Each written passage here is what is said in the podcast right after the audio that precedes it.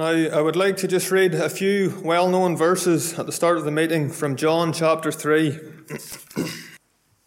Most in the meeting will probably be very familiar with these words. I certainly knew them from a very uh, young age. John chapter 3, and we'll read from verse 14.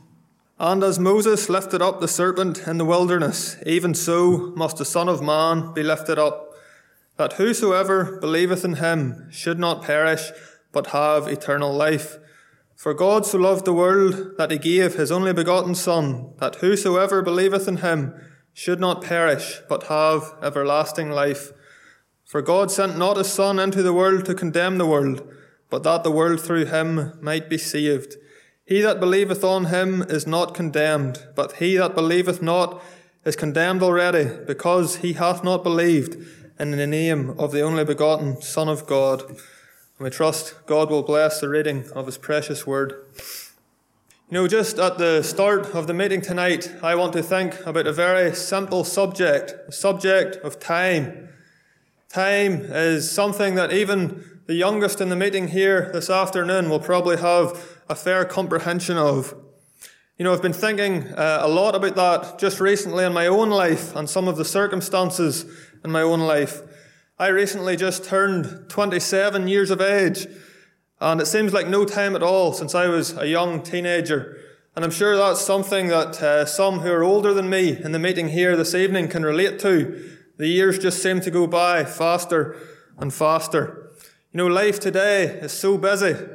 Whatever stage you're at, I'm sure you'll agree with that, be it through, through your work or your career, or maybe school or university, or raising a family. There's just so much that takes of our time and our attention. And then you can add in the other things that perhaps we could do without in our lives. The pressures in this day and age of things like social media and the entertainment world and our hobbies and our interests. There's just so much that takes up our time and our attention. And you know, as I prepared to come to the meeting here in Ballyclare this evening, I looked up uh, just in the dictionary the definition of time. I'll read it out to you. The measured or measurable period during which an action, process, or condition exists or continues. You know, that definition of time, lies in complete contrast to eternity. Eternity is not measured or a measurable period. Eternity lasts forever. And that's what makes the message of the gospel so serious this afternoon. You know, what you do with salvation, what you do with the Lord Jesus Christ, will have consequences that last for all eternity. You know, as I've said uh, at the start, it just struck me recently just how short time is, and more importantly, just how short it is beside the long, never ending ages of eternity. You know, if you're not saved tonight, I want you to think very carefully about that. I want you to think about how serious a matter salvation is. You know, recently, as I was saying, circumstances in my own life, I heard about a man that I knew quite well. This man was a very wealthy businessman. I knew him from a previous place of employment. And he worked very hard and he had much of what this life could offer. But just recently I heard the news that he had been diagnosed with a terminal illness and he hadn't very long left to live. And you know, that really brought home to me the brevity of life and just how temporal life here is. You know, the Bible tells us in Psalm 90, verse 10, I could have read it tonight, the days of our life, the days of our years are threescore years and ten, and if by reason of strength they be fourscore years. You know, really, when all's said and done, what happens in this little life down here isn't of an awful lot of significance beside the great eternity. And you know, I would long, if you're not saved in the meeting tonight, that you would see from that perspective, that you would take a step back and see the folly of whatever it is that's distracting you from God's salvation, whatever it is that you're putting in front of being saved. Perhaps you've done, you've put something in front of salvation for weeks or for years maybe. I would long that you would remove that tonight and think seriously about being saved. You know, as I've said, what you do with the Lord Jesus Christ in this life, it will have eternal consequences. You know, there's only two places. Heaven for those who are saved and hell for those who are not. You know, I don't want to be too blunt in the meeting this afternoon, but that's the reality. You know, the Bible has quite a bit to say about both places. Heaven in the Bible is described as a place of joy and a place of happiness. The Bible describes heaven as a place of paradise. Hell, on the other hand, is a place of awful suffering and misery. I could have read a passage from Luke 16 tonight about a rich man. There was a man, and he went through this life comfortable. He wanted for nothing, but he died and he found himself in hell and the lake of fire. And you know, it doesn't bear thinking about that there could be one under the sound of my voice this afternoon, and that's where you would find yourself. To come along to a meeting such as this, be in such a privileged position, hear the gospel preached, perhaps week after week, by men more capable than me, and still to perish for all eternity. And you know, that's why this is so serious this afternoon. You know, I don't want to be hard in the meeting tonight, but that man in Luke 16, he had one request and it was that someone would be sent to warn his brethren of what awaited them if they died in their sins. And so I come as your friend tonight to gently warn you of the consequences of dying in your sins. You know, salvation's urgent. The Bible tells us very clearly, boast not thyself of tomorrow. And you know, I want to give you three reasons in the meeting tonight why you need to be in a hurry to be saved. The first reason is death. As I've said, the Bible says, boast not thyself of tomorrow. The Bible also tells us that we know not what a day will bring forth. You know, death is no respecter of age. You know, when I was a young boy, maybe I'll have time to tell some of my testimony just at the close of the meeting. I used to think I was too young to die, but that's not the case tonight. Another reason why you would need to be in a hurry to be saved is the Lord or the Holy Spirit might stop speaking to you. The Bible tells us in Job, God speaketh once, yea twice, yet man perceiveth it not. You know, if you're concerned about your soul today, if you would like to be saved, you cherish those thoughts. Make salvation a priority and don't brush them away. You know, the last reason I would give you why you need to be in a hurry to be saved today is the coming again of the Lord Jesus Christ. You know, as a young boy, that was something that really spoke to me. The Bible tells us, in such an hour as ye think not, the Son of Man cometh.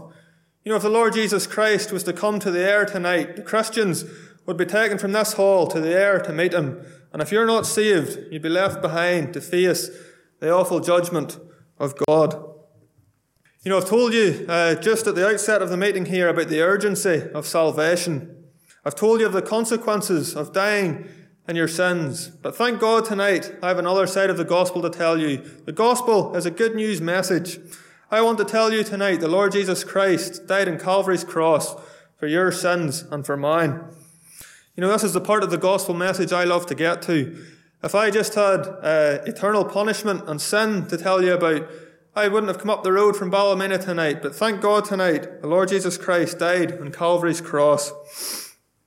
You know, I would long you would get a glimpse of the Saviour tonight. John the Baptist, when he seen the Lord Jesus Christ on the banks of the Jordan, his words were, Behold, the Lamb of God that taketh away the sin of the world. He takes away the sin of the world. He take away your sin tonight. You know, the night I was saved, I realized the Lord Jesus Christ died to take away my sins. And if you're to be saved, it'll have to be the same for you tonight. As I've said, I'll maybe be able to tell some of my testimony at the end, but there's many great stories of conversion in the Bible. We could think in the book of the Acts of the Ethiopian eunuch, and he was saved when he met Philip the evangelist, and they talked over the scriptures together. We could think of the Philippian jailer a great earthquake used to awaken him, and he asked that great question What must I do to be saved? You know, would there be one in the meeting tonight? And that's the question you would ask What must I do to be saved? You know, listen to the answer from the scriptures tonight Believe on the Lord Jesus Christ, and thou shalt be saved. You know, we could have thought of Paul on the road to Damascus, that man who persecuted the church, persecuted the Christians, and a bright light from heaven, and he was awoken and has put his trust in the Lord Jesus Christ. You know, all those accounts are much more dramatic than my simple story of conversion, but one thing I have in common with all those accounts is a moment of faith in the Lord Jesus Christ and his finished work on the cross. And you know, if you're to be saved, it'll have to be the same for you tonight. It's nothing to do with your family or nothing to do with your good works. It's a moment of faith in the Lord Jesus Christ. You know, the work tonight has been done. There's nothing left for you to do.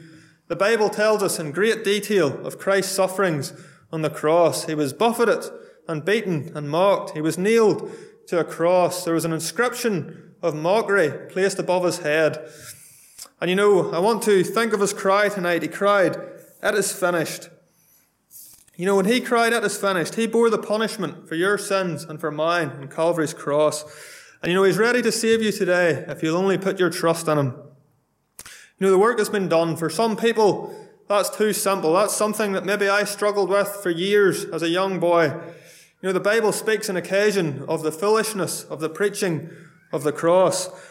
There's a verse in 1 Corinthians that says, For the preaching of the cross is to them that perish foolishness, but unto us which are saved, it is the power of God. You know, man wants to do their little bit to add to the finished work of the cross. People want to do their good works and work up enough believing, but the work has been done. When the Lord Jesus Christ cried, It is finished, everything was done to the satisfaction of God the Father. You know, I heard a man speaking recently, and he, he brought out a point that really stuck with me. He talked about the division of Calvary. You know, the cross, that divided physically. The Lord Jesus Christ was lifted up on a centre cross between two malefactors. And we could think of the different attitudes of those two men. One scorned the Saviour and mocked him, and the other put his trust in the Lord Jesus Christ. And you know, the Lord Jesus Christ could say to that man, This day shalt thou be with me in paradise. But you know, as I look upon my audience here today, the cross divides in the hall here today. There are those in the meeting here and they've put their trust in the Lord Jesus Christ, and there's those perhaps, and you continue to reject them. But as, as I've already said, more serious than that, the cross will divide for all eternity. Those who go through this life and don't put their trust in the Lord Jesus Christ will be in hell in the lake of fire forever. And those who put their trust in Him will be in heaven for all eternity. You know, I just want to think briefly of those verses we read there in John chapter 3. We read in verse 14, And as Moses lifted up the serpent in the wilderness, even so must the Son of Man be lifted up.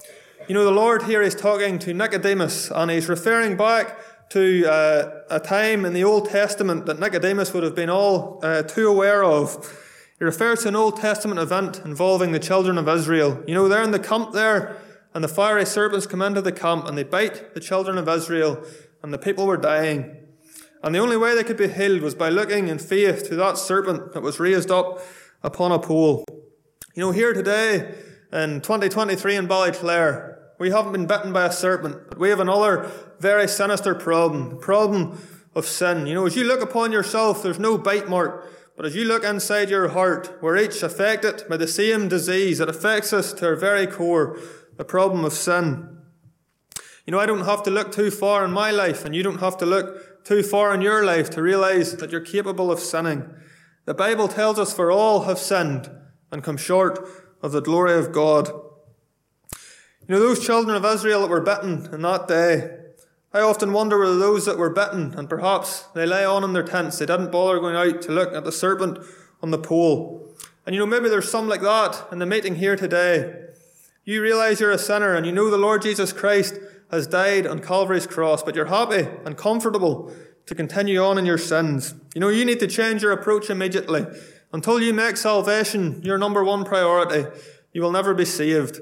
And you know, I, I don't mean to labour the point, but I fear there's complacency in the day and age that we live. I know my, I myself for years, I drifted through gospel meetings such as this, Sunday after Sunday.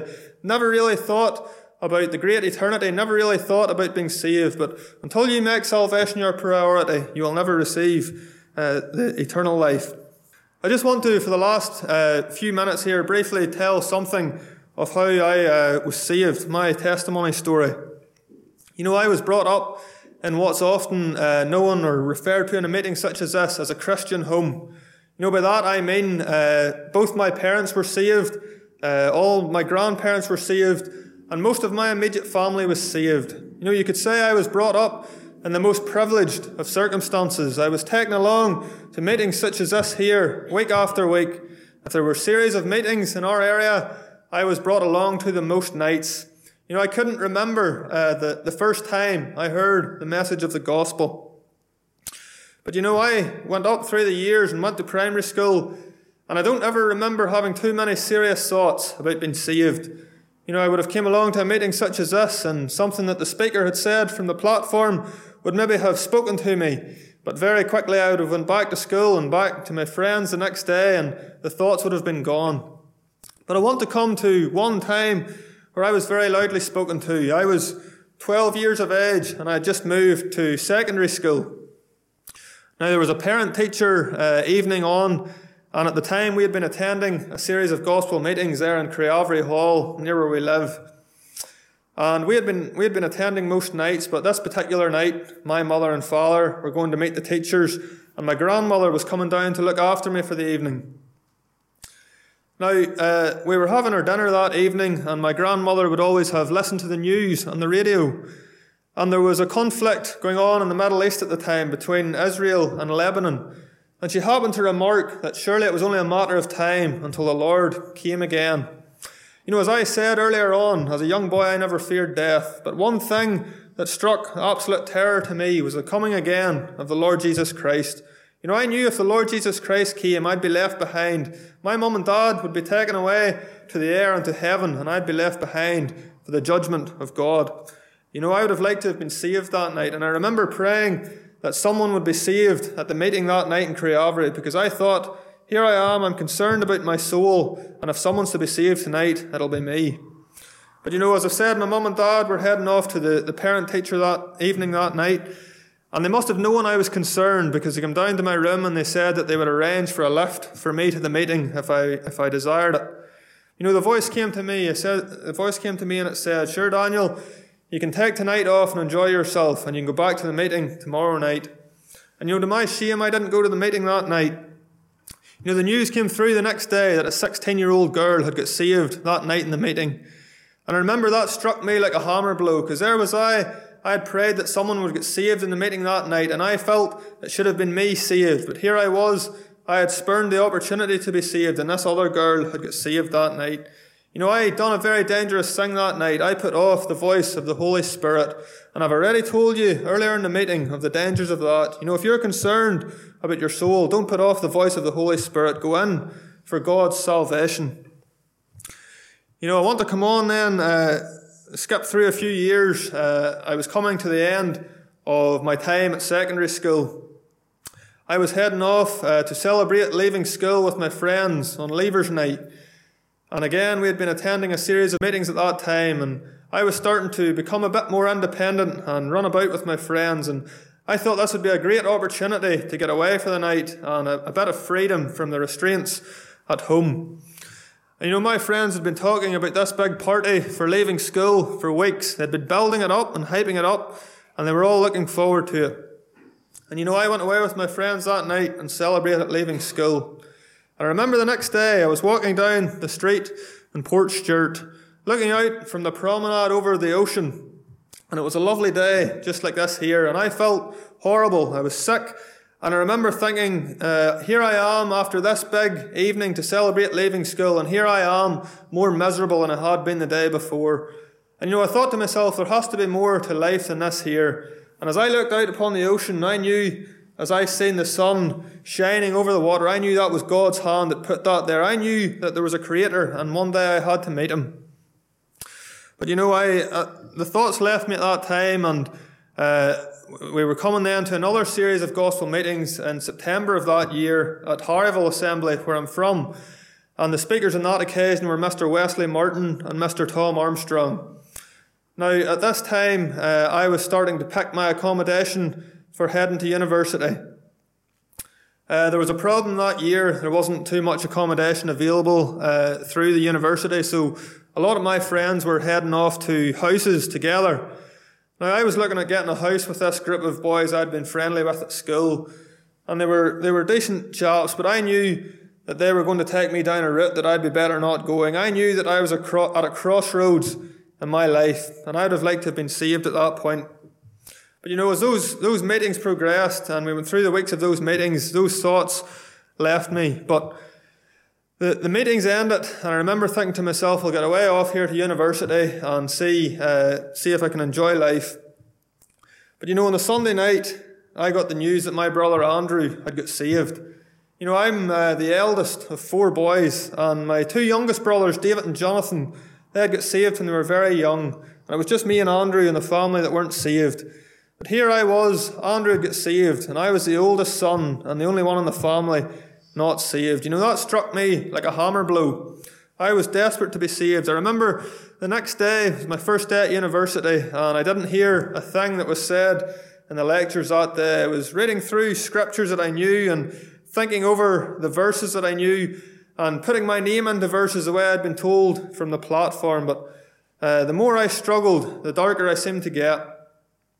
And I remember then that night, uh, my family were going to a ministry meeting in Brisbane and they asked would I like to come along. I said I wouldn't go along that night. I said I was going to go to my football training because I knew when I got home from my training that the house would be empty and I would have time to myself. You know, I made my way to my training that night, didn't enjoy it at all, and got home from the training that night and got the Bible out. And again, I was reading through the verses that I'd known so well since I was a young boy, reading through tracts that I'd been given.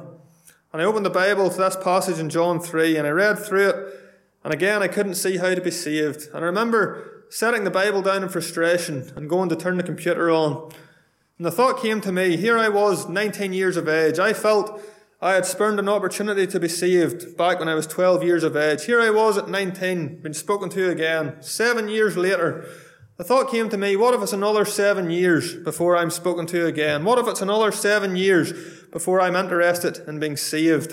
You know, I didn't know what my life would look like in seven years' time, or if I was even spoken to again, and I thought to myself, if I don't get saved now, I might never be saved. And I opened the Bible again, uh, this passage that I've read to you tonight from John 3, and I came to that verse, John 3 and 16. For God so loved the world. You know, I knew that from I'd been a young boy. I knew God is love. God loved the world.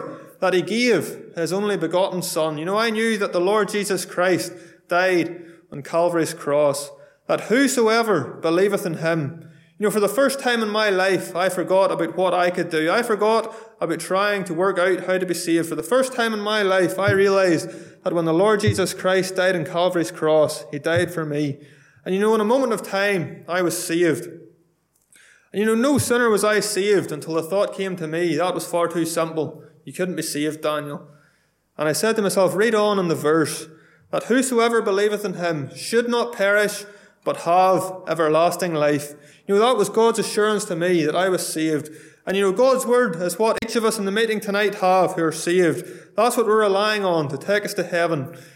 You know, uh, as I've said, for years I struggled with how to be saved. Here was I, brought up in a Christian home, heard the gospel week after week, and went on in my sins for 19 years. You know, that's what I would like to get across tonight. As I've said at the start of the meeting, time is short. You know, if you're having thoughts about being saved, you cherish those thoughts tonight and go in for God's salvation. You know, I hope something of uh, what I've said or something from my testimony might be of help to you uh, in trying to be saved. And we just trust that God will bless His word. We'll just close in prayer. Our Father, we come before Thee and we thank Thee uh, for the reverent attention in our meeting tonight. Father, we thank Thee for the one we've been able to uh, tell of this evening, thy Son, the Lord Jesus Christ. We thank thee for every glorious aspect of his character. We thank thee for that sinless, spotless one that gave himself there on Calvary's cross. And Father, we would long that as a result of this meeting tonight, there would be one that would realize that when he cried, It is finished, it was for them. Father, we just pray for salvation in the meeting tonight and pray to hear of blessing as a result of our time here in thy Son's worthy and most precious name. Amen.